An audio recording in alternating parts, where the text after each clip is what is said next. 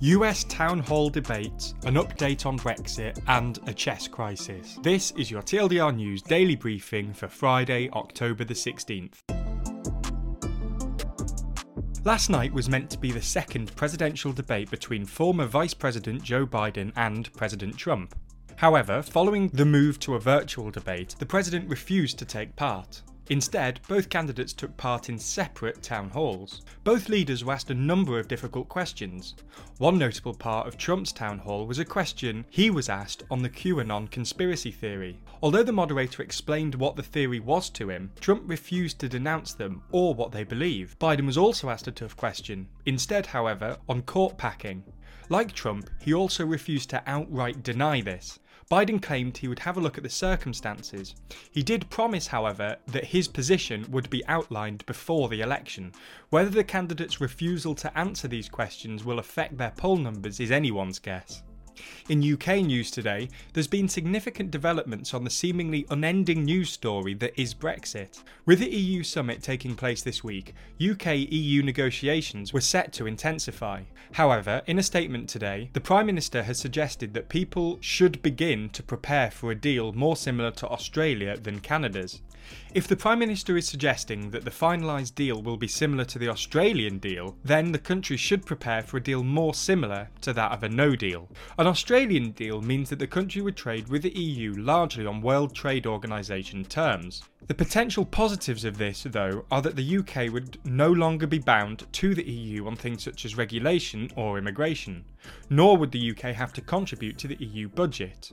Despite the Prime Minister's statement, though, no agreement has yet been finalised. In the last story of the daily briefing today, we'll discuss chess.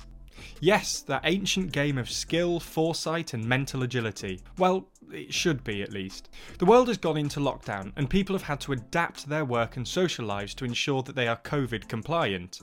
Chess is no different. While tournaments used to take place physically, this has changed to be replaced by online tournaments. Luckily for chess players, this is no issue and virtual chess games are not a new thing. However, while virtual games may be suitable for a game between myself and my nan, the platform is open to be manipulated by cheats. And this is exactly what's happened in the elite circles of the chess world. In fact, in one particular chess tournament, 5 out of the 6 contestants were disqualified for cheating. Websites have also banned far more accounts than normal during the pandemic due to cheating. In fact, this new increase in computer doping in the sport has led to a culture of paranoia. This makes sense considering that if you lose, there is now a greatly increased likelihood that the opponent may have been using illicit means to gain their upper hand on you. Let's hope that cheater detecting software improves so that virtual chess can adequately replace the real game for the duration of the pandemic. After all, no one likes losing, especially not to a cheat. Just before we go into the promotion today, I'd just like to ask for some ratings on whatever podcast app you use to listen to us on. The more ratings we have, the more likely it is that people come across the podcast, which really does help us out. Anyway, we'll get into the promotion. For those of you who think the news is too long, be sure to check out tomorrow's daily briefing. Read the newsletter by signing up at tldrnews.co.uk/daily. Listen to the briefing by searching for TLDR News in your podcast app, or watch the briefing at youtube.com/TLDR daily.